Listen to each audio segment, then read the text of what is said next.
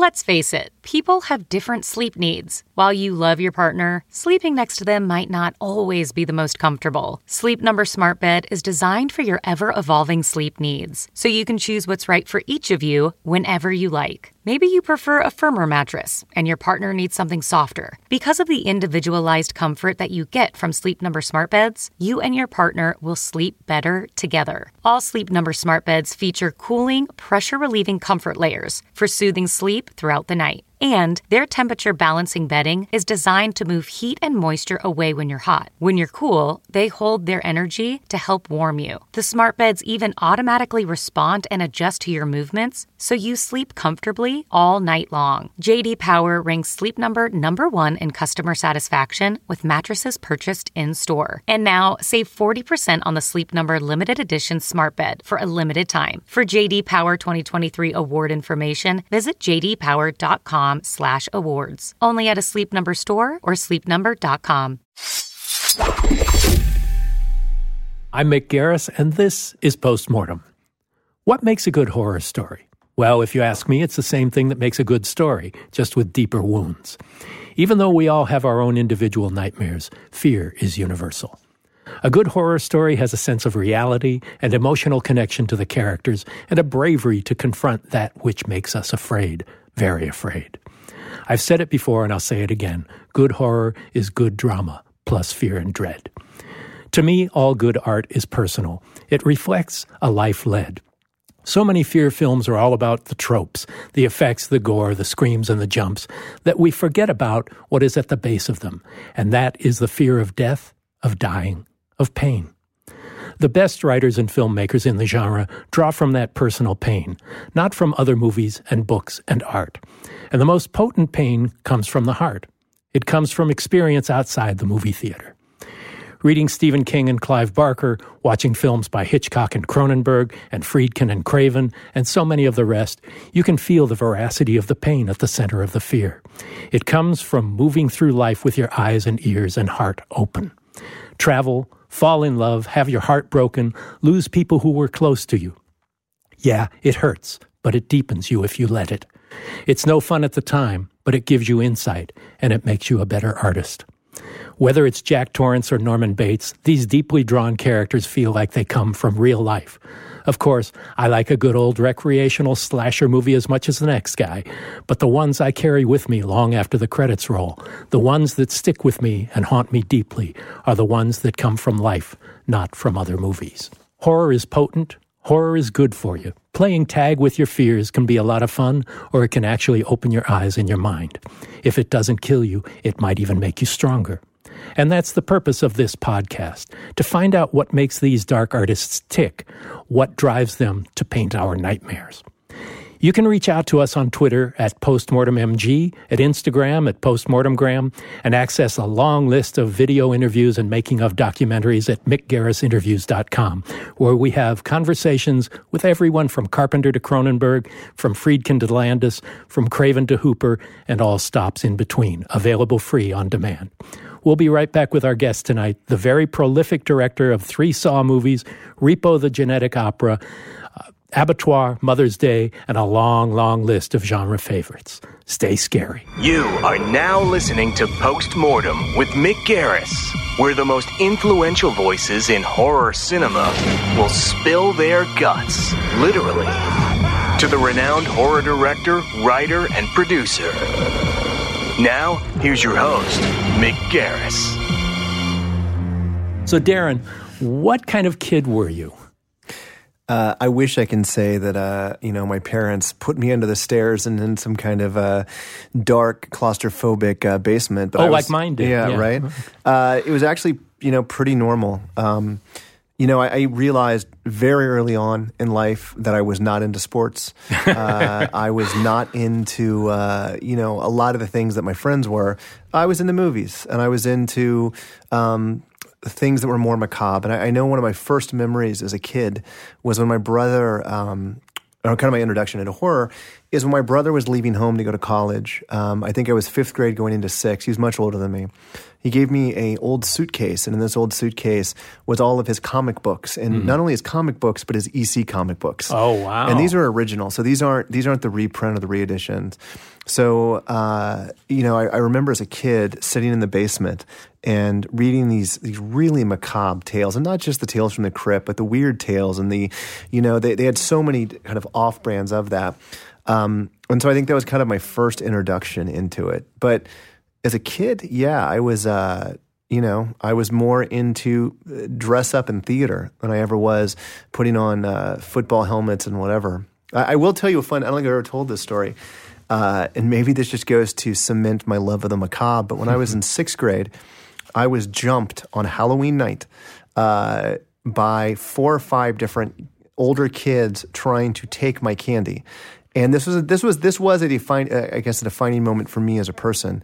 Um, I went out and I was dressed as something ridiculous. I forget what it was, and uh, I, I remember it was myself and a friend and these group of four kids, kind of well, let's say kids, they're much older- Teenagers, teenagers, surrounded me and asked for my candy. And this is in the day when you had just that classic plastic pumpkin. And uh, I said no, and they said, "Give us your candy." And I'm I'm like maybe a block from my house, and I said no. And they reached for the candy, and I took the the bucket and I swang and I hit one of them in the face, and I took off running.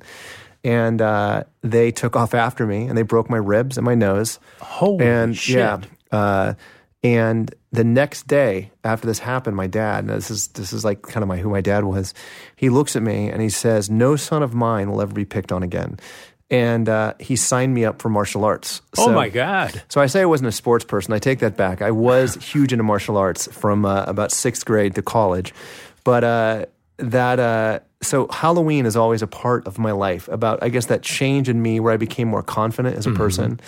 Um, and uh, you know, it's ironic that I've had six movies released in October, uh, and most of them on Halloween weekend with the Saw franchise. So Right, of I've always had these very defining moments as a kid around Halloween. Where did you grow up?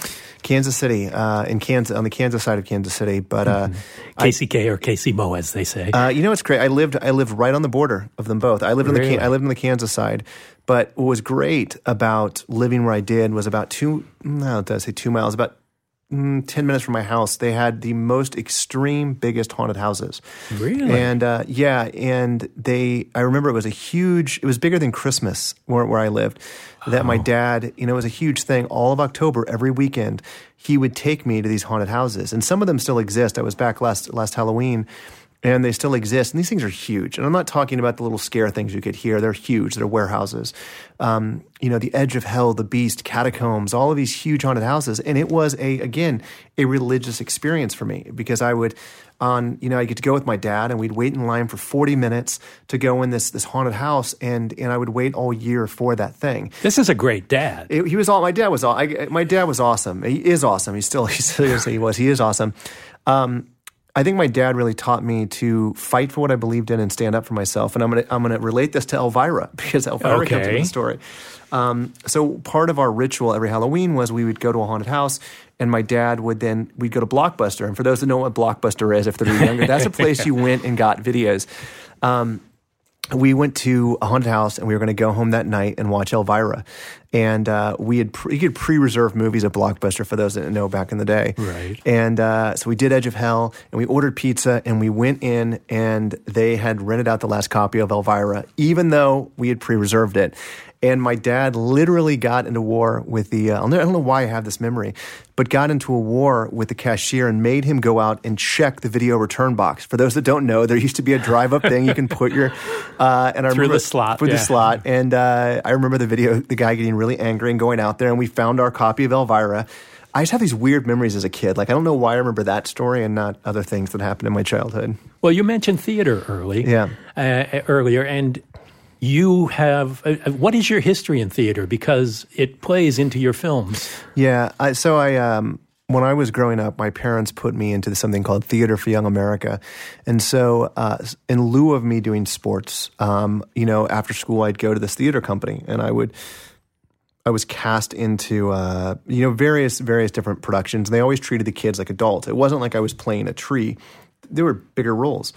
So I did that, I would say five or six years. A funny side story. Before we started the podcast, Mick goes, "Don't drink anything carbonated because you're going to be belching." And I was like, "No, I'm fine." And here I am trying to hold back.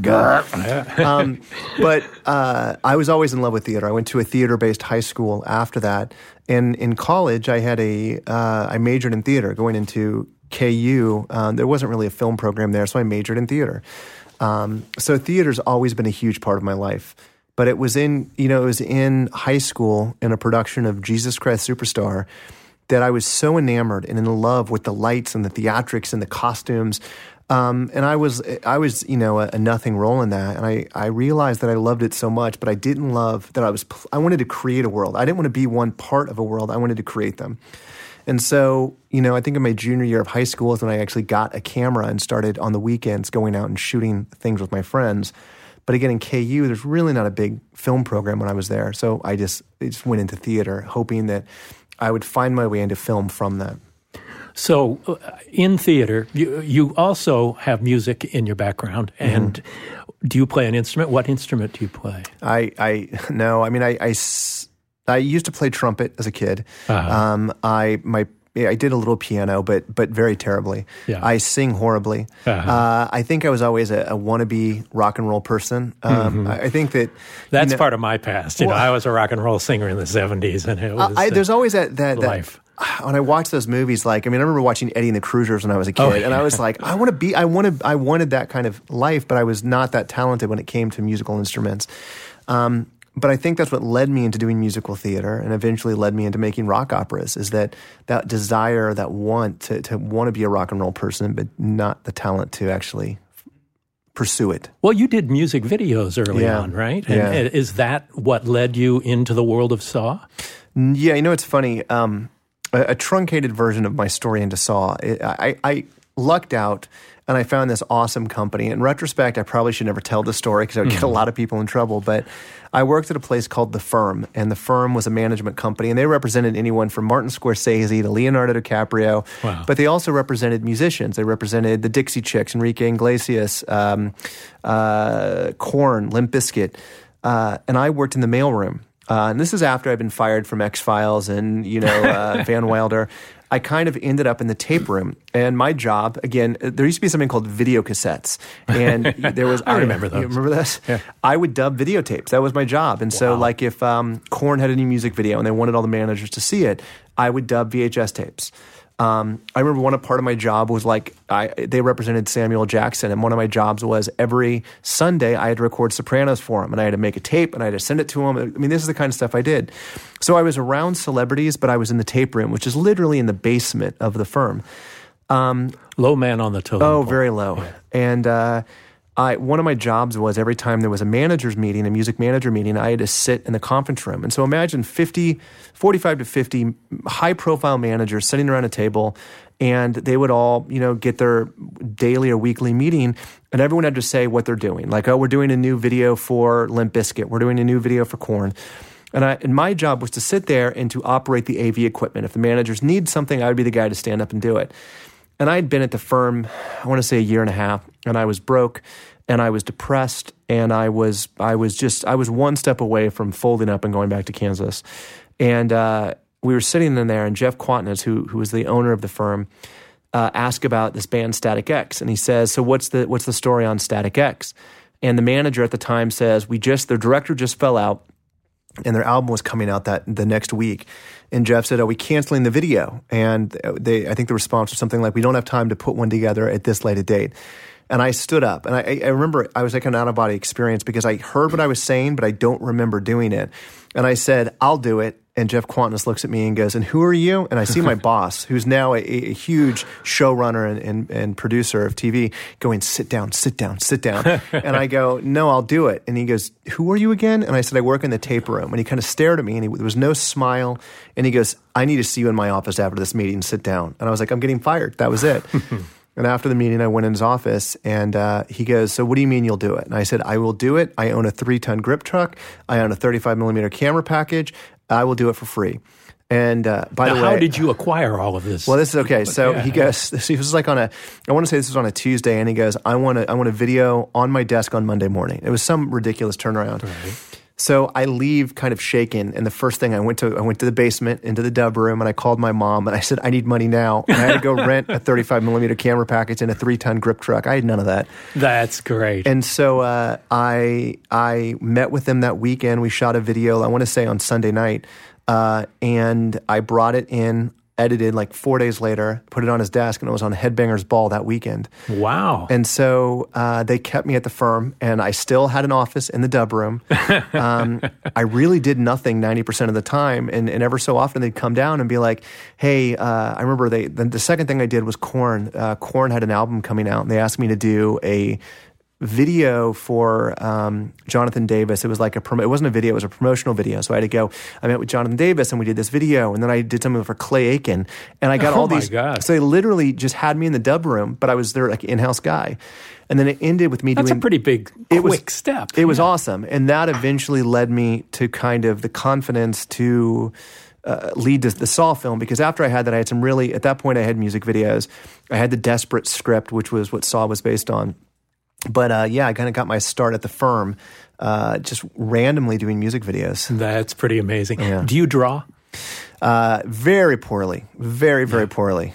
Because there's very much a painterly aspect to the music videos, and to you brought a, a new aesthetic into Saw. Yeah. With, you know, the first Saw is very well, but very traditionally shot. Yeah. and yours is a much more music video aesthetic in that there's there's lots of cuts, there's lots of setups, there's a lot of things like that. Tell me about how that transition worked and and what kind of support you got at Lionsgate when you were doing that. So again, a part two to my firm story, which actually ties into what you asked. Um, when I got the meeting to go in uh, and pitch Saw Two, they had uh, Twisted Pictures had acquired my script, The Desperate, and how they got that script was David Armstrong, who was a cinematographer. I was going to make it low budget. I was going to make it for hundred thousand dollars, and I had an investor who was willing to give me hundred thousand dollars, and we were looking for a cinematographer. And uh, somehow it got to David Armstrong, and he met with me at the firm. He came in and met with me, uh, and goes, "Do me a favor, don't let anyone else read this script for 48 hours. I want to bring it to someone." And I didn't know what Saw. Saw wasn't out yet. Saw, I think, had just left Sundance, and so uh, about 36 hours later, I get a phone call from this this guy named Mark Burg and uh, Greg Hoffman. And they said, We want you to come in. We want to make The Desperate. It was not Saw 2, it was The Desperate. And uh, long story short, I met with these guys, and they were going to make it for, I, I think, like a million dollars, very, very similar to Saw. And it was going to be its own film. Um, very quickly, though, Sundance happened. Uh, Saw got a lot of traction, and Lionsgate demanded a sequel. My lawyer, who I'm still with today, was very awesome. When she did the deal with The Desperate, there was a clause that says I was attached to direct or of, of The Desperate or any variation thereof. So when The Desperate became Saw 2, um, she said, "Well, he's directing it," and I think there was a momentary fear of like, "No, he's not," and she was like, "No, he is. If you want the script," and so I got called into Lionsgate this is this is another of my line stories, which which I've done quite a quite a lot in my career. I'm sitting there with with, and there was a lot of people in the room, and they said, "Why should you direct this film?" And I, I forgot some impassioned reason I gave, and they said, "Have you ever done anything horror based?" And I hadn't. I mean, I directed a Static X music video. But I hadn't, and I said, "Yeah, of course. I've, I've had horror shorts." And they said, uh, "I think it was Pete Block at the time said, well, we need to see one of them." And I said, "Absolutely, I'll bring it into you on, on the first of the week." And so I went home and I called my mom again, and I was like, "Mom, I have a huge opportunity." And you know, bless my parents, they sent me more money. And that weekend, I, I had all my friends come together, and we shot something at the firm that they didn't know about, and it was a dance piece. It was, it was literally dance, um, but it was green. Um, it had green hues in it. It had violence in it, and it had spinny 360 degree camera movements. And it, it this is where the aesthetic for what I did came from. We didn't have any other lenses. We had a single lens, and uh, What what lens was it? See, I don't remember, but I can tell you that the, the, the camera we shot on. This is a fascinating story. I'm going to tell you in a second about the camera. um, the camera was an old Russian camera, and and uh, I'm going to come back to the camera because you're going to hear the story. It's a good story. Okay. Um, so, in lieu of not having lenses, I had to think of what we can do to give it an aesthetic. So we did uh, speed ramps. We would turn the camera on and off to, to get the flash frames. We would ramp it mid uh, mid shooting. But the other thing is we would do uh, bump the lens. We'd take the lens out and shake the lens to give it that crazy that crazy esthetic Mm-hmm. and so i cut it together with the speed ramps with the shaking lens with all of that And this is stuff you came up with at, the moment. at the moment, you weren't we, planning no, it before. We had no way. tools, Yeah. um, so we we did all that, and so I edited it together and I brought it back into Lionsgate. And I think, I mean, it was a two minute thing called Scavengers, um, and that was green. I mean, I think it's even on my website somewhere. You can see a little a little teaser of it. But if you look at that, and then you look at the first trap I directed and saw two, it looks identical, literally identical. Hmm. So it came the the idea for that came from just not having any tools. But the camera, this is an awesome horror story, and this is true. The DP, uh, a guy named Roderick Stevens, um, he, he had this camera, this, this really old camera, and he bought it on an ad online. Well, he found out that the person that had the camera before him committed suicide, and it was a filmmaker. And the filmmaker shot her, I think it was a, it was a female, shot her first feature film. But after shooting the feature film, she had spun all of she she had she had used all of her own money. Uh, I don't know if she'd uh, done a second mortgage on the house, but the film was a failure, and she ended up committing suicide. And they found her and the camera in a field. Now, I didn't believe that story, and then he started producing the, the newspaper articles to actually back this story Oh, up. my God. But the story, the, the actual camera itself, came from another macabre thing, which I don't know if it's true, but another, so there was two deaths associated with this camera. And now Print I'm, the legend. I know, and I'm like, am I going to be the third one on this about losing my career? But uh, but anyway, that's how I got uh, the kind of look. which just we had. I, I had no lenses, I had no toys, I had no crane, so I just what can I? I can shake the lens, I can turn the camera on and off. And so they saw the aesthetic that you had created for this short film, which was your pitch film for for directing Saw. So what was the reaction to that? Because it is so stylistically different from the original film. I, I don't. You know, it's crazy, and I've never had this again in my career. Saw two, no one really, no one screwed with me. No one. Yeah. There was there was literally no one on set that came in and flexed their muscles. That wasn't until Saw three, and I think because they didn't realize they had a franchise. I think in part two, and I, I'll tell you, when I finished two and turned it in, Lionsgate at that point thought it was a straight to video movie. I, I still remember this. This is another. I have all these great memories of I, when Saw two was done and I turned my edit in. Um, Greg Hoffman sent me an email uh, after, and one of the for me as a filmmaker, the worst part of being a filmmaker is that first test screening with the producers and financiers because I'm just dreading it. I'm dreading it. And now with email, you can't leave. Like I can't like go to dinner or go because the phone always comes with you. So I'm mm-hmm. always prone to hearing that beep and then realizing, you know, the reaction. They had responded with something, and I forget what it was, but it was something like they don't know if this is a theatrical film or they're just going to go straight to video with it.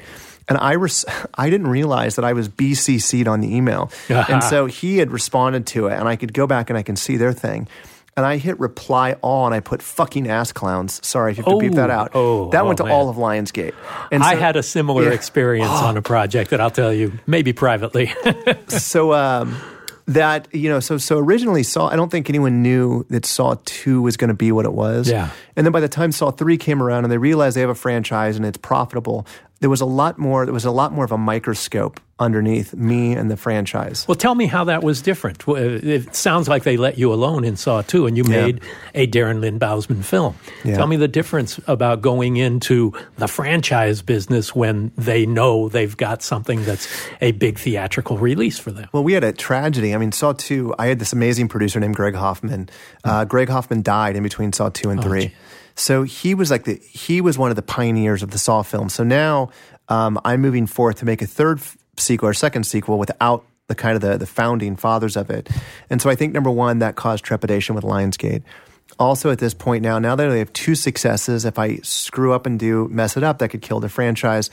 There were a lot more cooks in the kitchen, let's say. Um, there was a lot more arguing about whose idea was right, and everyone had a different idea. And you were working with new writers, too. Uh, yeah, no, three, three was not three. It was four, four. And, and by the way, the Saw films came increasingly harder for me to do, and that's eventually one of the reasons I left. Uh, on three, it was still Leigh Whannell. So on on two, Oh, okay. myself, I wrote it, and then Leigh did a Leigh came in to to, to sawify it. And Saw three, Leigh wrote the whole thing himself. Okay. Um, and then Saw four uh, is when Patrick, Patrick and, and- yeah, yeah. Mm-hmm. Marcus came in. But it was hard because I felt there was someone always over my shoulder. I was always having to explain what I was doing in Saw 3. Um, however, Saw 3 is my favorite of the ones I did, but then Saw 4 came around and it was it was it was too intense. At that point, they knew it was it was it was a popular franchise. They knew it was a cash cow, and I think at that point it became so intense to get something. I want to say original through Mm-hmm. because everyone was scared. They were scared of jumping, you know, jumping the shark or you know killing off the idea. And I'd already done some pretty some brash things where you capture Jigsaw on the first two minutes of Saw 2, kill him in the first few minutes of Saw 3. I think they were terrified of what I was going to do now because I was just killing off their franchise as fast as I could. But Saw 4 was intense. Well, in what way? Um, but tell ex- me about walking that line of expectations and trying to be a creative filmmaker and storyteller. Well, that's, I mean, I I think part, you just, one of the things is living up to the hype of the, of the last two films because now you have a huge audience and you have to take the audience into consideration. It's no longer let's make a movie and let's, uh, it, it was what do the audience want? We have a huge fan base now. Um, what is it they want? Are they going to be upset if we do this? Are they going to respond to this? And also, the audience was smart at this point. They were figuring out our twists as quick as they could. So we had to try to always one up the audience. Um, there was fear. I think it got more intense for me and more went along because I did Saw 2. I didn't realize what I was doing. It didn't hit me what it was. Saw 3, I was riding off the high of having a number one movie with Saw 2. So I think, and they happened so quickly, they literally happened back to back to back. By the time Saw 4 happened, though, the stress of the past two films, the hype of trying to beat out what I did on Saw 2 and 3, uh, it, it was it was just it was too much pressure I felt, and it stopped being fun.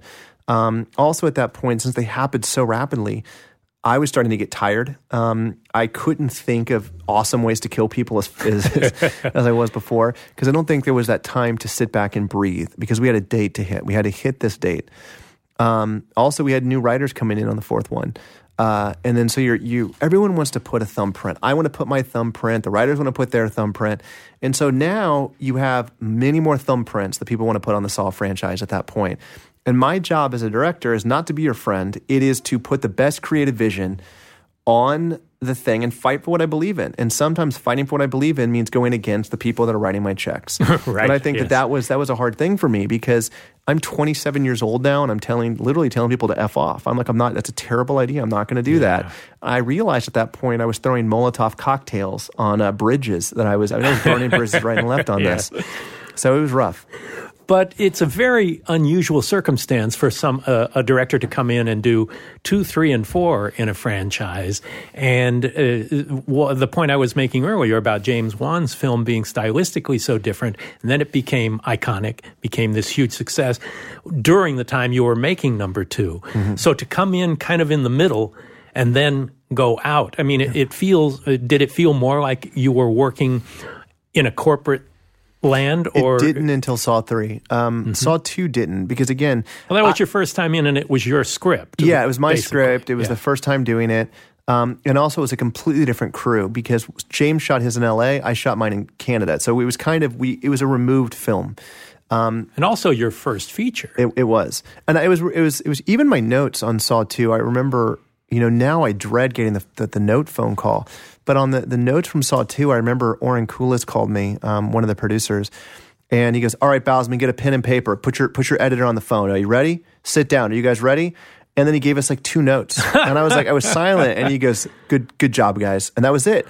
Wow. And I was just like, "Oh my god!" Like this. So this is what making movies like, and like I really. oh yeah. Well, and, and this, you had a lot to learn after that. uh, I, well, what was crazy about it was, uh, you know, it Saw 2, I, I, I was 25 when I made it. I, it was such a breeze to make the film. It was, it comes out. There are posters everywhere. There are trailers everywhere. There are radio ads everywhere. And I'm like, this is what making a movie is. This is this is, this is what it is. And then I get hit with the reality when I make Repo that no, I rode the best roller coaster first. Now I'm on the kiddie rides and I have to work my way back up or wait in another line for six hours to get on that, that ride again.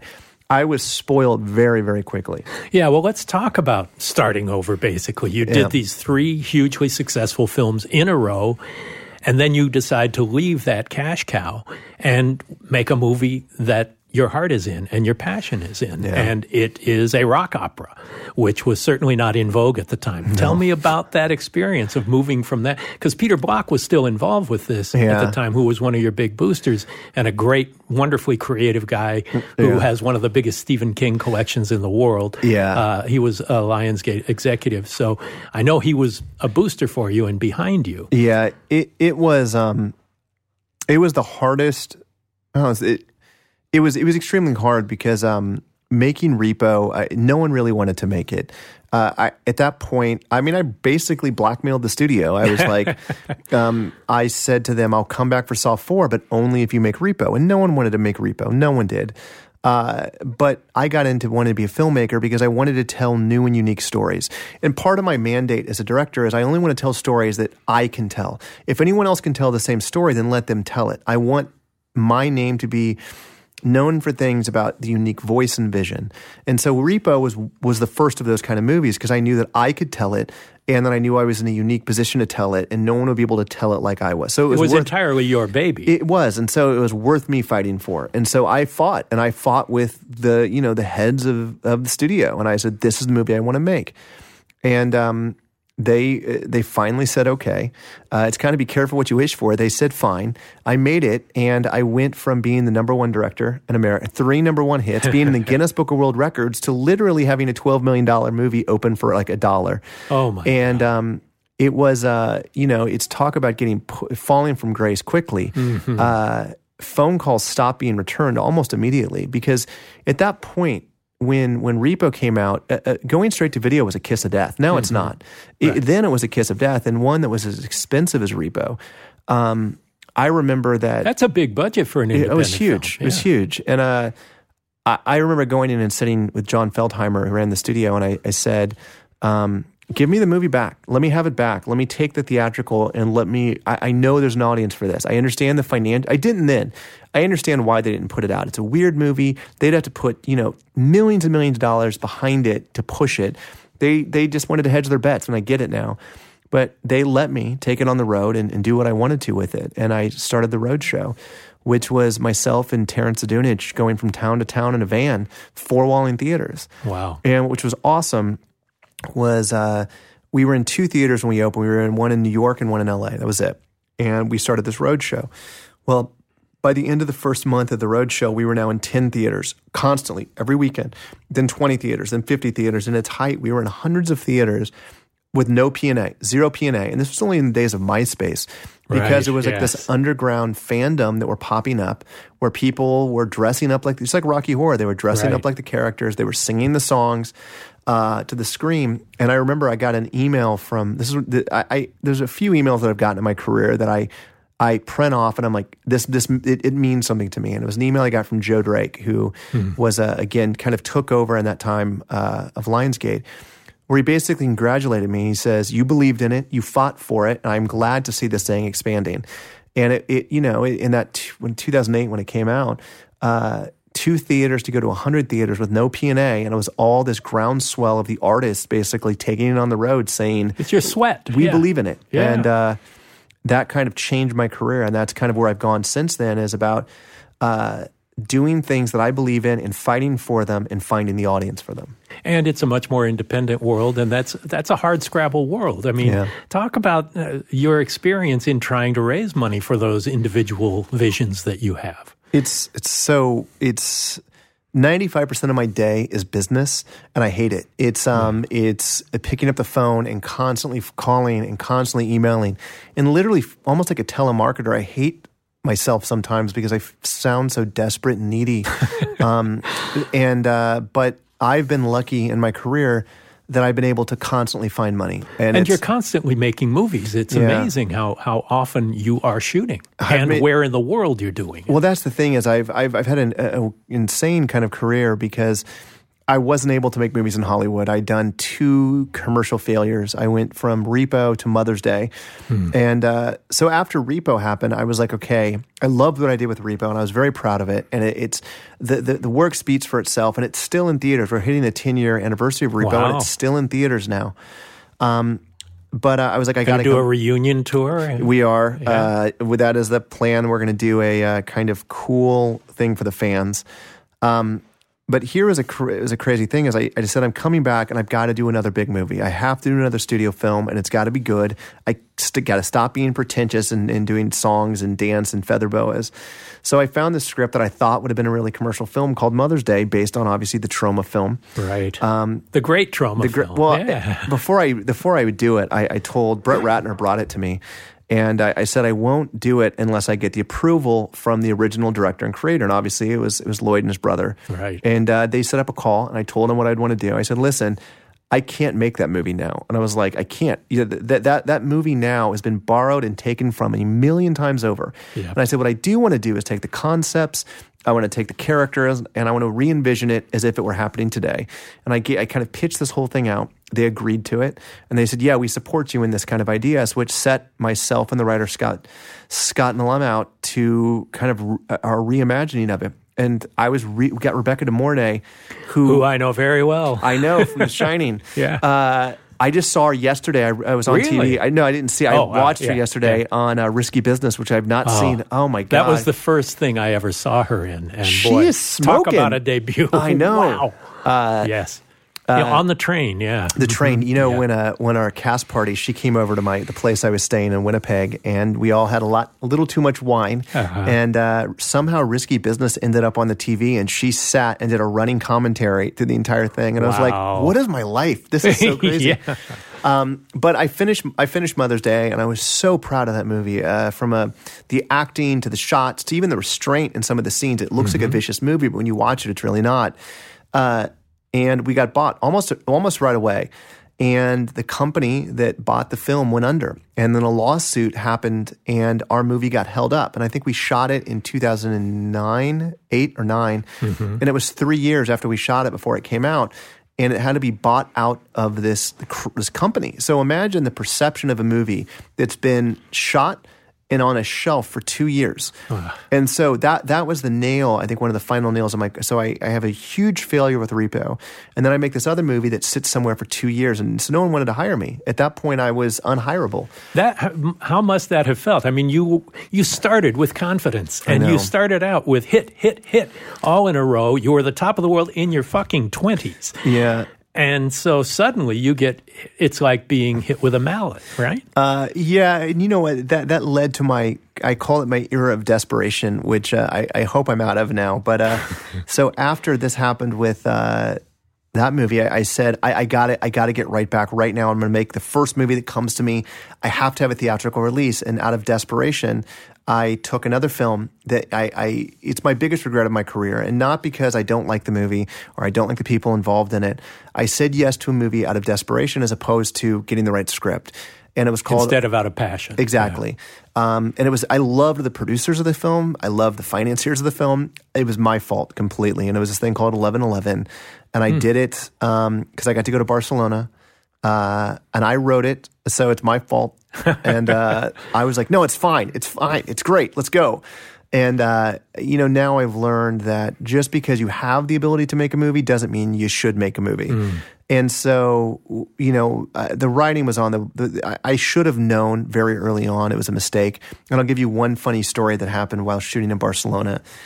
Is I had this great big vision, and there were these, supposed to be these 111 demons, and I wanted contortionists. And so the idea was we were going to hire seven or eight contortionists, and then we were going to stamp them and put them around. And so I kept talking about these contortionists, and I, I realized that it was like two days from filming that I'd never seen them, and I hadn't seen the audition tapes. And uh, they're like, "Don't worry, we're fine." And I'm dealing with the local company that in, in you never want to hear "Don't worry." No, no. So this is this is great. So I show up to set the day these contortionists are supposed to be there, and this is where I, I should have known. And I see there's there's people on the side of the road, and they have signs that say "Repo the Genetic Opera," "We love Darren," and I'm like, oh, I've never had a fan. I've never had like a something like this before.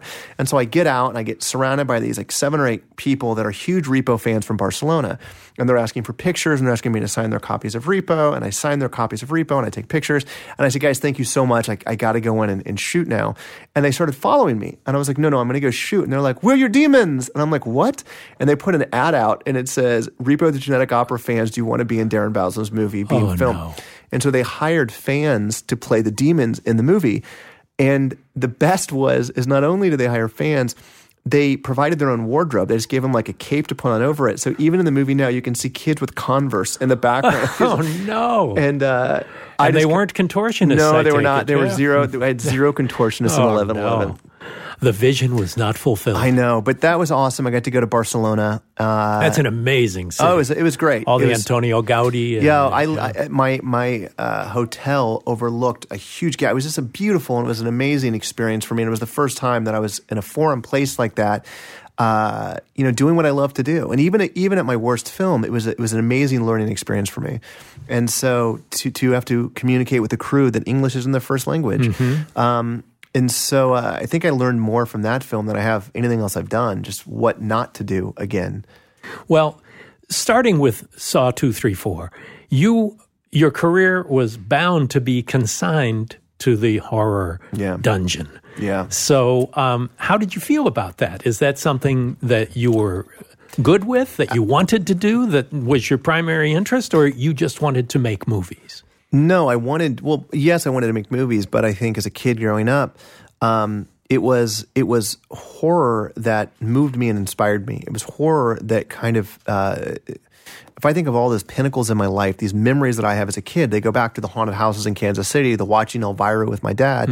Um, it, it, are these it are these moments that kind of moved me as a kid. I remember that every time. No, we didn't have Comic Cons in Kansas City, or we didn't have these kind of things we have now. But we would drive to conventions where I could meet Robert Englund, mm-hmm. and I remember like that. He was my hero. When my friends were growing up talking about Pete Rose, I was talking about Robert Englund, not Freddy Krueger, but Robert Englund, Right. who was someone that I could look up and to inspire. And I remember one of my kind of first directors that I actually had a reverence for that I talked about was John McNaughton. And you know, I'm a I'm a 12 year old kid talking, and no one, no 12 year old knows who's John McNaughton is, but I was talking about like a Henry Portrait of a serial killer lunchbox. and so, um, you Did know- that exist? No, Oh, but it makes it makes for a better story if it, It did. does. But I, I think that you know that was as a kid. I couldn't get into kid movies. It was always watching The Thing, and it was one that you actually directed. It was it was watching. Um, I remember one of the first things I had a TV in my room. I was one of the first kids of my friends that had a TV in my room, and I remember watching Freddy Nightmares, the the Nightmare on Elm Street TV show. Yeah. and I would wait up late, and it came on like ten thirty or eleven, and and I had it in a black and white TV in my room, and I can remember that was like that was so taboo, Wow, and yeah. that's I loved that. Like that was me as a kid. So I always wanted to make movies, but I was always drawn to the macabre. And so, you know, if I ever have free time now and I'm watching a movie, it's something dark. It's never something Right. light. It's never something happy. So I would say that horror has always been my thing. Would I make another movie? Yeah, but it's going to have a dark undertone to it. It's never. I'm never going to make a lighthearted movie. It'll always be macabre in nature. So, were you an outcast as a kid, or you, you were social and uh, had lots of friends and the like, but you were the only horror guy? Or And the story I'll tell my son is I was very popular and everyone liked me. But the reality was no, I was a theater nerd. I was, Yeah. uh, you know, I was. that's even worse than a horror. I nerd in a know, I know. ways, yeah. Uh, my brother uh, kind of shaped my taste very young. And, So it was just the two of you siblings. uh, I have a sister as well. They're both yeah. half. My brother lived with us uh, when I was growing up. so different dads. Yeah, my my mom had a kid and my dad had a kid, and so they then they both had me together. So they're each Oh, halves. okay. Um, but my brother, the this is I've told this story a lot, and I think people think I'm joking. I'm Well, not. then never mind. Don't I tell it. don't- don't No, wanna hear anymore. Yeah, go. uh, he showed me when I was young and I was in grade school. And he goes, If you ever tell mom and dad I showed this to you, I'm going to kill you. And he showed me Cannibal Holocaust. Oh my God. Now, you have to imagine that's hard to watch now as an adult. For me, I Yeah. can't get through it, and I, I- know Ruggero. I know, and that's as a child, as a as a kid watching Cannibal. And this was the original Oh. with with the with the, the turtle scene and all that. Oh, I was oh. so, and it was a double feature he did, and it was it was he was babysitting me, and it was Cannibal Holocaust. Right after that was Henry Portrait of a Serial Killer. Oh my God. So those two movies, as a child, uh, I think snapped something in my brain, and I think that Mm-hmm. ever since then I've not been 100 percent correct. well, who were your heroes who inspired you? it, I always go back to Craven um, in the way that, uh, well, he first off, I like all of his films, but the one that always hit me um, as a filmmaker, and the one that I talk about as a filmmaker and why, is Last House on the Left, and not because of the movie or the subject matter or any of that. It was just one scene. It was one scene in that movie that made me think about film in a different way. And it was the scene after Krug and his, his band of misfits raped and killed one of the girls. And there was another girl on the ground. I think they had just carved their name on her and she's crawling away and the, he looks at his hands and they're covered in blood and he's picking grass off of it and they all look disgusted and they look at each other and there's this momentary disgust and regret. And they're like what what the fuck did we just do? And they kind of all look at each other and they make the decision we have to kill her. They have to continue with this thing. And they he gave the villains 20 or 30 seconds of remorse before they went back to being villains. Mm. And that disturbed me more than anything I'd seen because usually villains are just villains. They're bad. Right. How old were you when you saw this? All these movies, I was about 10 or 11, 12 wow. maybe. I was young. I was really young. Uh, Very liberal parent. Yeah. Uh, well, I don't think they knew half or the stuff. Oblivious parenting. Yeah, oblivious. Remember, I had a TV in my room. That's so, uh, right. I think uh, you know that was that was a huge thing for me because it showed me that it can give me reactions. It could it could actually inspire something or not inspire. Um, it made me feel something other than just the disgust. I was like, this is weird. Why is he trying to make them good people when they're horrible people? So that always stuck with me. Fright people Night, are three dimensional. Exactly. Right? Yeah. Um, Fright Night as well, because Gremlins is another one, because I wanted mm. movies that I wanted to live in. Now, I never wanted to live in Last House on the Left or Henry. no, but, I but, hope not. No. Yeah. But you look at you look at something like Fright Night or you look at something like Gremlins, I want to live in those worlds. Like I want to live in a place where these things could exist.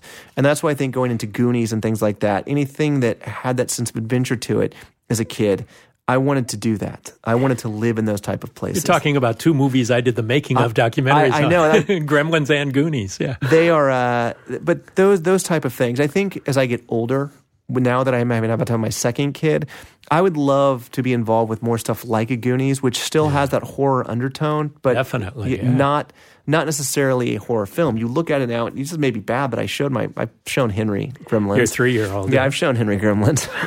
he actually has a Mogwai in his room, so he has a little yeah. So and uh, it comes to life at night. It and, comes to life, yeah. Don't get it wet. No. Yeah. Um, so you mentioned Craven. Who who else did you really get inspired by? Um, I mean Spielberg in the way that, and it's weird now thinking back on it because I remember Spielberg as a child, and and a lot of directors that that you know I come to revere now, I didn't realize as a child. Like I've I've discovered them later in life. Hmm. Um, Spielberg was one because I think that, that obviously, like many kids, his movies had an impact on me growing up. Whether it be you know E.T. or Close Encounters, any of these things.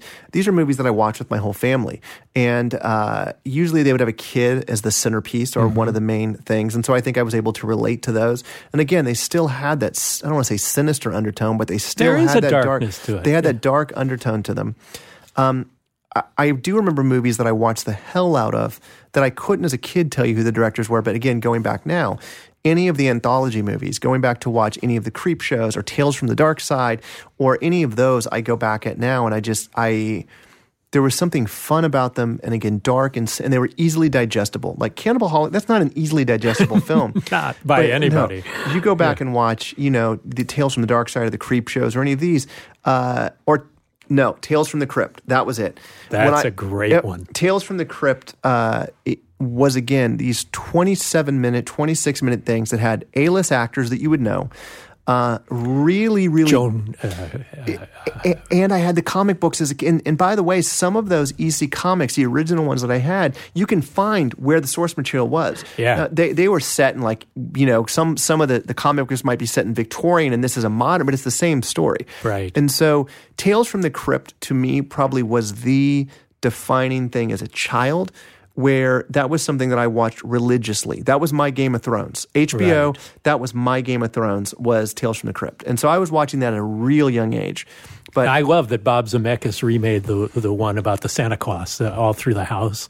Wait, uh, what was that? What uh, on Tales from the Crypt, right. the TV series? Yeah, yeah. That was one of the first three that they did. It was a oh yeah, a, yeah, a pilot of three of them that was uh, Walter Hill and Bob Zemeckis and uh, Richard Donner and they put it out as a 90 minute movie, but it was three episodes of the show. But the original British uh, movie from the 70s um, had the same story that Zemeckis remade that came from the EC comics. Um, I had a I when EC was still publishing, I wrote a short story and I submitted it to them. They had a they had a thing you could write into, and it was like a, it had to be one page and it had to be a, a macabre story, and uh, Wait, so EC? E- EC Comics had a thing Because I thought they closed down they, in the they, late they, 50s. They did, yeah. but when they when they did the reprints, when they came out with the, like, the Oh, reprints, right. they had a thing The that Russ, uh, yeah, yeah, they had a thing that you can you could submit stories to. Wow. So I bought the book. So maybe in the 80s or 90s, they came out with these reprinted editions. So I had all these old. Those were fif- beautiful. Yeah. Yeah. So I started. I had a mail thing, and I would get them in the mail. Maybe every other month, I would get two or three books that came through it, and in it, they still, if you remember, but they still had, which is really cool. The, remember in the back pages of comic books, they would have like the the glasses that you could see through. Yes. They still had those in there, and they had a writing competition. And uh, I submitted something. I must have been in middle school at that time, and I remember getting back a letter from the reprint EC, and it was the, one of those Russ cool- Cochran, Yes, yeah. and I I was one of the things I had framed, and it was like you are a macabre writer. You keep writing. This is disturbing. This is dark. And and I think that was another thing that pushed me to want to be a writer as well because here was a book I admired that's been around since the 50s and now I'm like holy crap I'm getting I'm getting a, a letter that came back that says EC in the title and that was like a, that was another huge thing for me. Well, tell me, uh, we're talking about uh, anthologies now. Um, You were one of the 10 directors in Tales from Halloween. Tales- Correct. Yeah. And uh, so tell me about that because everybody's film was kind of self contained and very little money to do it. But yeah, that was a rough one. Um, not rough for me, but I mean, it was. Uh, you're dealing with a bunch of filmmakers, a bunch, a bunch of personalities, Mm-hmm. very little money, um, and so it was awesome in the fact that we're all friends, and that's what I love, and that's what I also love about what you were able to create with the Masters of Horror series is that you're not dealing with strangers, you're dealing with people that are family, they're they're friends and they're family. So that was awesome about it. Um, it was hard for me because it was the first time I, I again I've been very lucky that I do movies that have a budget with them. Right. And now they're basically like, here's a nickel. You got you got you got a day. Go figure it out. Yeah. And uh, it was funny because I just gotten back uh, from shooting Abattoir. And uh, my wife was nine months pregnant, Oh, and and she says you are not going to go do another movie, and so I called up the producers. I called up Mike Mendez and and, uh, And Patrick Axelle. Ewald and Axelle, and I said, guys, I'll do it, but it's got to be on my street. And so they had to figure Oh, out how to do the whole thing on my street. And uh, so we shot it on my street. And then two days later, my wife goes into labor and oh birth. my God. How many days did you get? Four or five? Uh, no, I think I had two and a half. Oh, my. I think mine cost more than anyone's, and this was a, well, it's, it's More than Neil's?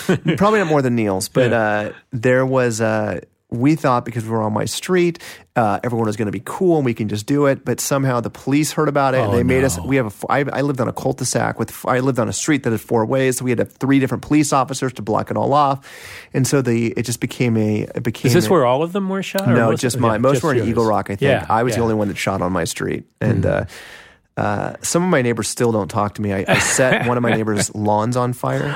Oh, nice. Yeah, I said, hey, can I use your front yard? And she's like, absolutely. Just don't do anything crazy. And uh, we set it on fire. So uh, it's it's good times.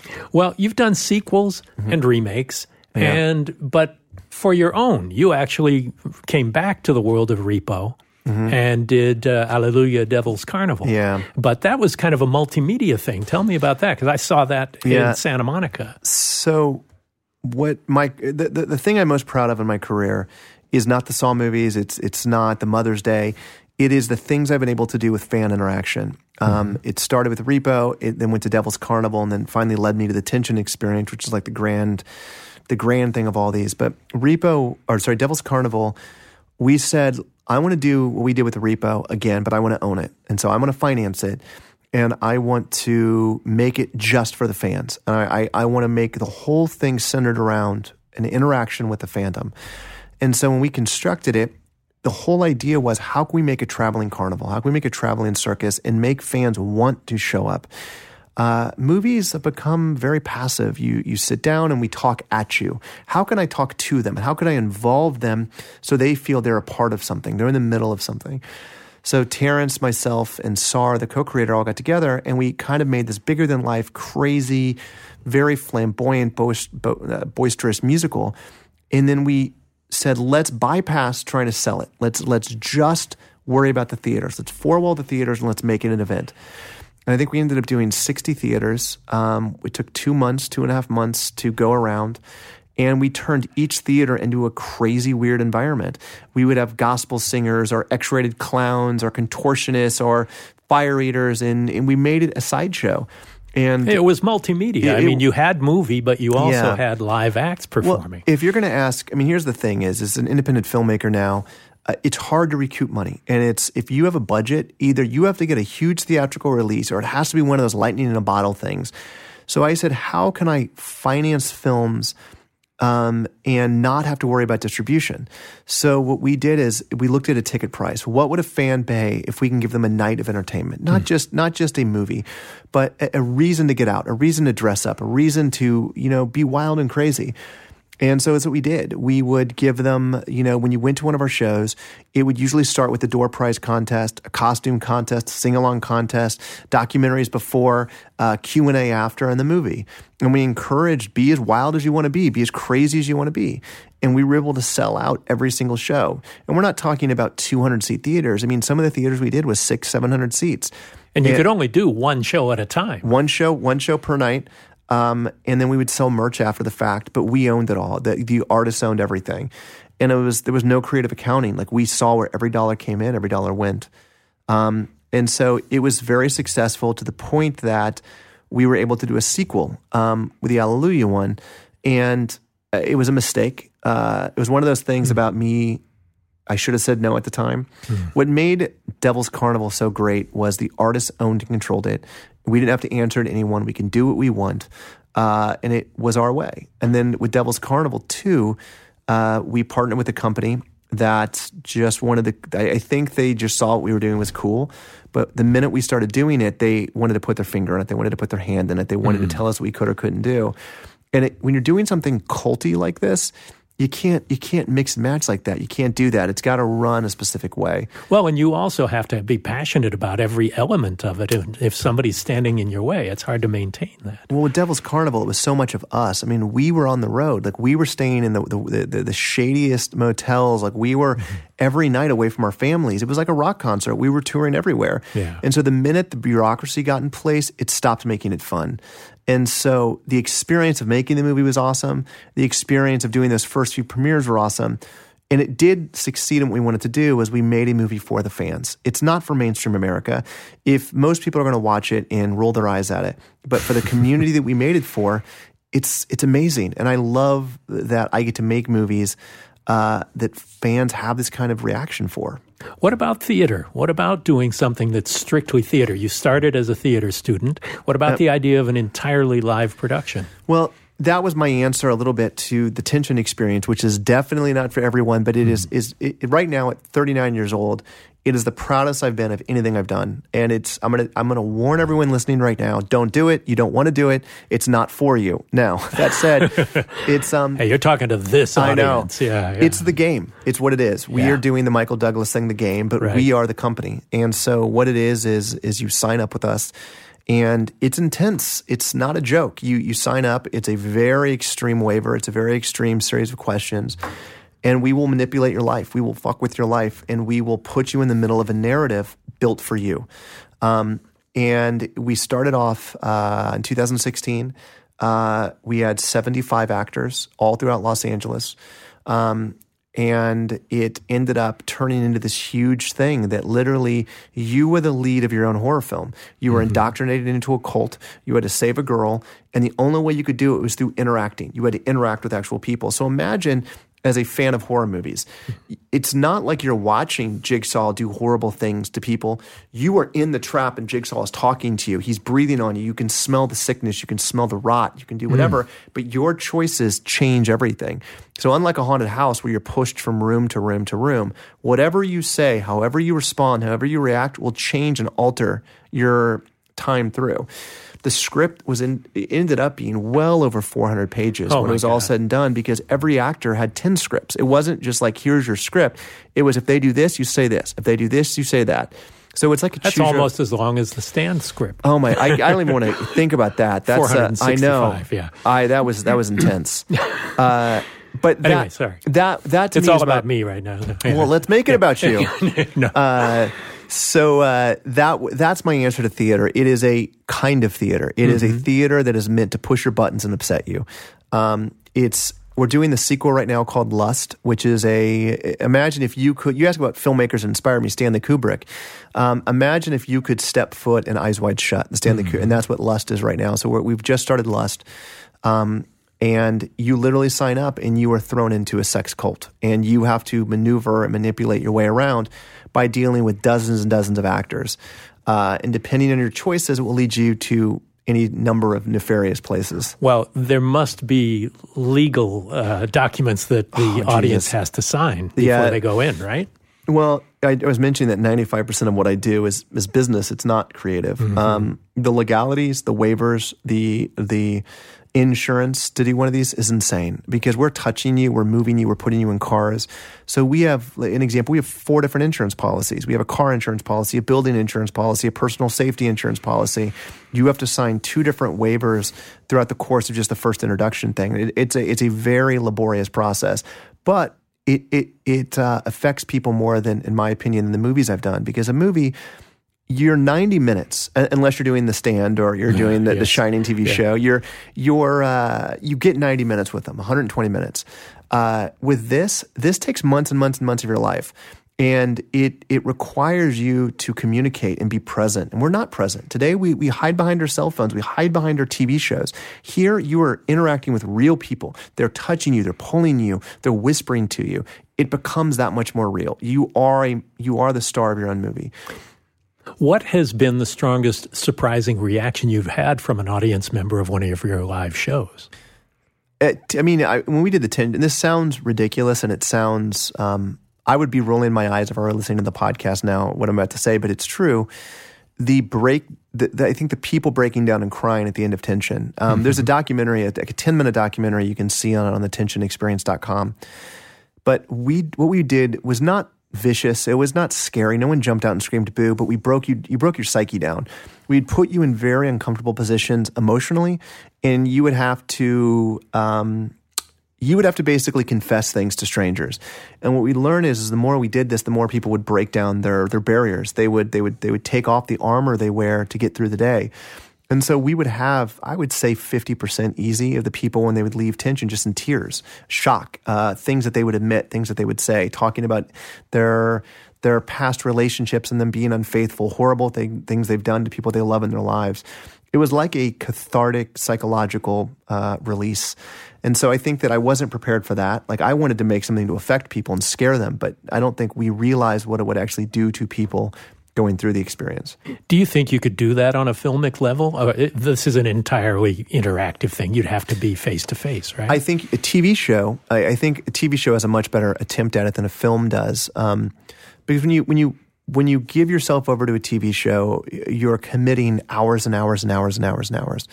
And it's a long, drawn out process. Mm-hmm. It doesn't come into you in one one chunk. It's weeks, months, or years. I've been what I've been on Game of Thrones now eight years, nine years, however many years it's been. Yeah. yeah. Um, so I have a relationship with those characters, but the, the reality is they take two years off in between seasons, so those relationships wane. And I cheat on Game of Thrones and ten other shows. So the question is, I think you have more of an ability to do that with something that is a limited series, like and which you've done many of those, um, because you, you're you're able to get in someone's home for an extended period of time pretty rapidly in succession. I think if you could do that, it's now we face a problem as artists to get people to pay attention and not be mm-hmm. distracted. And it's so easy to be distracted right now. There's so much content out there.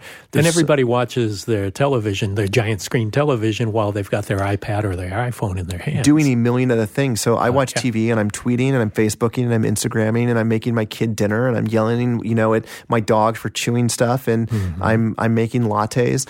Yeah, it's to actually be present, to actually be in the middle of a of a moment of cinema is harder and harder and harder to do now. It it's hard. Well, you've also embraced technology. You showed me some things that you had uh, in store that use a lot of technology that would not normally be just in a film. Tell me a little bit about your experience and and well, I think I think my experiments in that as well. I think Steven Soderbergh, uh, Soden, Soderbergh, Soderbergh, Soderbergh, Soderbergh, Soderbergh beat me to yeah. it with uh, his thing that he just released uh, called Mosaic, oh, which oh, yeah. was which is something that I was working on for about the last four years. And it, I'm sure you've had this. We work on something for a long time, and then someone comes up with something similar.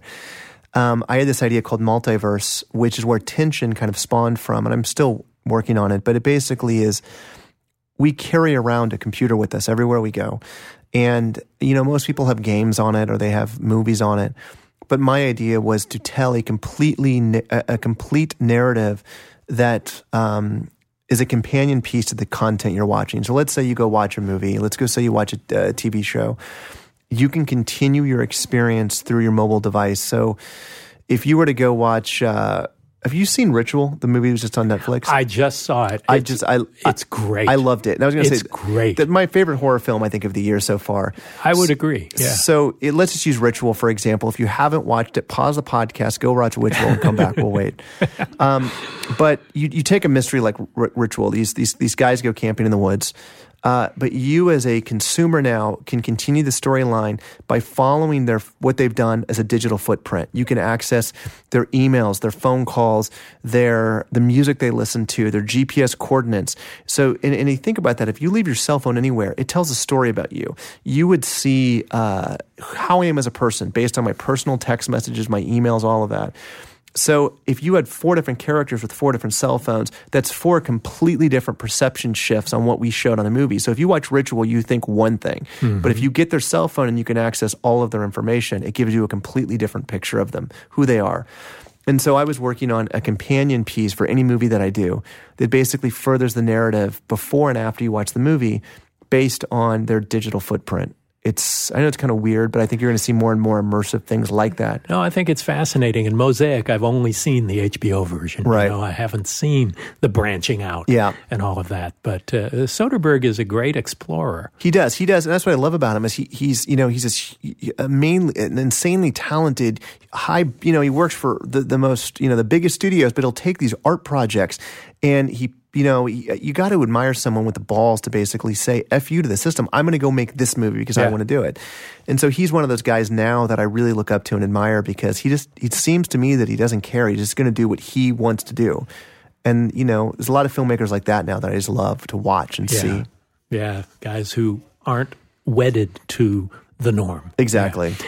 So, what were some of the things after you were doing Saw? Some of the th- studio type things that came your way that you decided to turn up your nose to? I have regrets of things I turned up my nose. Like coming from the world of Stephen King, you would uh, one of the things that I was attached to very early on was Children of the Corn, mm. and it was one of my favorite movies growing up. Really, uh, I loved it. Um, maybe because I grew up near a lot of cornfields and I would play in the corn. We had corn Kansas, in our yeah, yeah, we had corn in our backyard. So my sister and I would go back and play Malachi and I. yeah, so Outlander, uh, yeah, Outlander, he who walks behind the rows. Yeah. Um, so when that came to me, uh, I originally was really excited, and then I was then I said no to it because I was like, I don't want to ruin a childhood memory of mine mm. and hmm. upset people. In retrospect, I wish I would have done it because I think we could have done something cool with it. I wish you had to. I know. Yeah. It, I love it. And I wanted to go back to the original source material, not the not the, the movie, but the source material where the husband and wife hated each other. They they hated each other, and it, yeah. it, it made this right off the bat. You're uncomfortable, not because of what's going on in Gatlin. You're uncomfortable because their relationship. And uh, so I really, I think I missed an opportunity, and I, I in retrospect wish I would have done that. Um, Any other things that maybe you were not so regretful of turning down? Scanners. Um, you know, I, I, there was a there was a moment that I was attached to Scanners, and David Goyer wrote the script. It was right before the writer's strike. Uh, and I, I, have this thing. I say I'll never touch a remake if the original creator is not okay with it. And yeah. I, I, met, I met, met uh, I met Cronenberg in Toronto, and I walked up to him and I was like, "Hey, uh, I'm currently attached to uh, the Scanners remake, and let's just say in a look, I, I saw everything I needed to know right yes. then and there. David didn't. Yeah, no, he was not. He was. Fools, he, he was. He does not suffer fools lightly. Yeah. Uh, there, there was that one I turned down. I turned down. Um, a long time ago in my career that uh, Jim Carrey movie number 23 I think it was called mm-hmm. number 23 yeah. he wasn't attached to it at that point but uh, there was that. Um, I've been lucky in the fact that usually I only pursue projects I want to do and I'm horrible at this. I'm horrible at reading scripts. Uh, scripts will sit on my desk for months and months and months and I don't read them. I just don't. So uh, I've been uh, I've been lucky that I've been able to develop mostly my own stuff even when I've had my my deals, it's been developing because Mother's Day was originally a script called Wichita. Um, really? Yeah, that we we made Wichita into Mother's Day. So even It's that, like you made your script yes, into desperate. Yeah, too. exactly. So I've been very, very, very lucky with that. Um, I can tell you, there's a lot of there's a lot more movies that got away from me that I. Well, that's what I was going to Yeah. ask too. Is what's the one that got away that you wished you'd done? Uh, it- it's still there and there's still there's there's one script that I read very early on in my career that I read it and it it affected me so greatly and so deeply.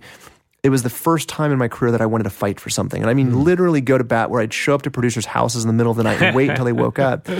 It was this movie called The Many Deaths of Barnaby James. Um, it's it was um, it was on the blacklist. Uh, it's I think it's been 15 years. Still hasn't been made. Uh, I it was a, it was a spec script sent to me to look at a writer's a, a writing sample, and I read it. I flipped out. I loved it. I called my agent. I was like, I want this. He he uh, he called the manager and said Bousman wants us immediately, and they were like, well, maybe maybe we should send this to some other people. And next thing I know, there's a bidding war between everyone in town, and God. Leonardo DiCaprio ended up buying it. Wow. And it sat with Appian Way for 10 years or eight years, and they couldn't get it made. It's so fantastical and so weird and crazy.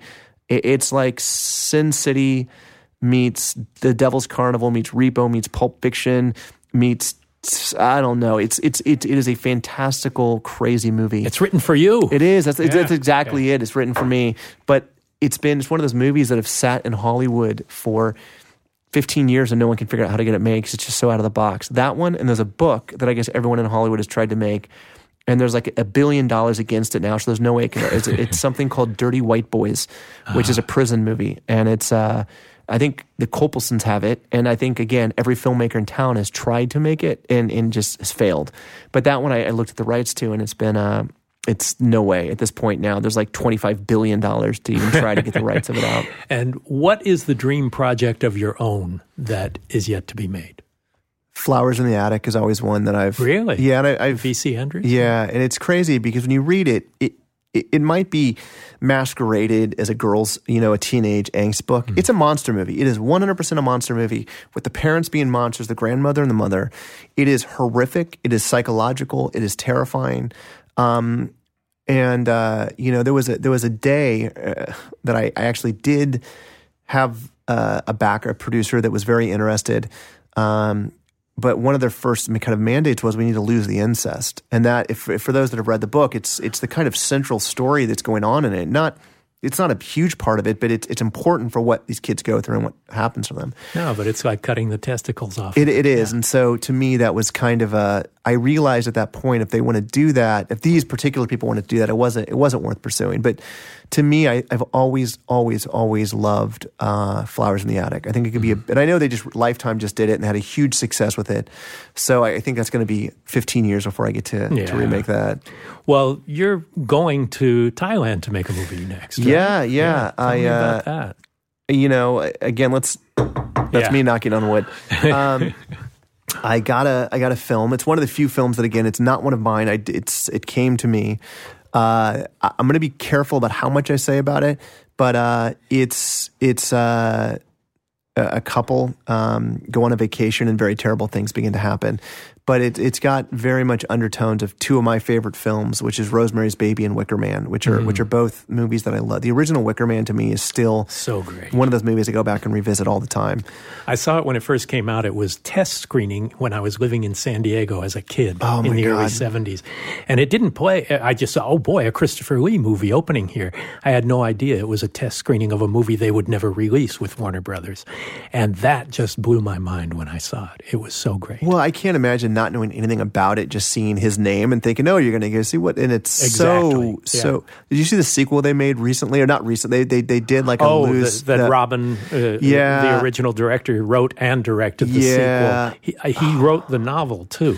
Yeah. Uh, Robin Hardy. Yeah, I I, I maybe I did good, not see it. I did I made it through like 12 minutes, Oh, and it's jeez. yeah, maybe maybe it ends up being a, a great film, but it's uh, I, I have a hard time revisiting classics. Like I won't watch Amelie again. I won't watch it again because it's such a magical film. Mm-hmm. Oh, the first time it's so Yeah. surprising and spectacular. And so I've now stopped watching sequels to, to beloved films that I love Hmm. or going back and rewatching movies that I love because I want that memory. I want that memory of what it was like when I saw Amelie in the theater for the first time. I want that mem- that that thing. Now, uh, luckily, I, I did rewatch The Thing numerous times, and that hasn't that hasn't worn off. But No. but some movies I can't go back and I can't go back and rewatch. I, I can't do it.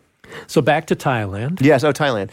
uh, so uh, it's yeah, it, it's uh, very horrible things happen to these these people um, In a very exotic location. in a very exotic location. Yeah. Uh, it's kind of weird. It's been my third movie recently, leaving to go out of the country to a foreign land to do from uh, you know Barcelona to Japan, and now going to uh, Thailand to do this uh, thing. What's it called? It's called The Death of Me, but I don't, it might uh, that might change. That might change. That might change. Yeah. Well, I can't wait to see what's in store next, and I, I really uh, appreciate you coming on the show and having a chat. I am a us. huge fan, and so it's uh, it's an honor to be here. Ah, Darren, thanks so much. Thank you. All right, have a good. Thanks for listening to Postmortem with Mick Garris. Download new episodes every other Wednesday and subscribe on iTunes.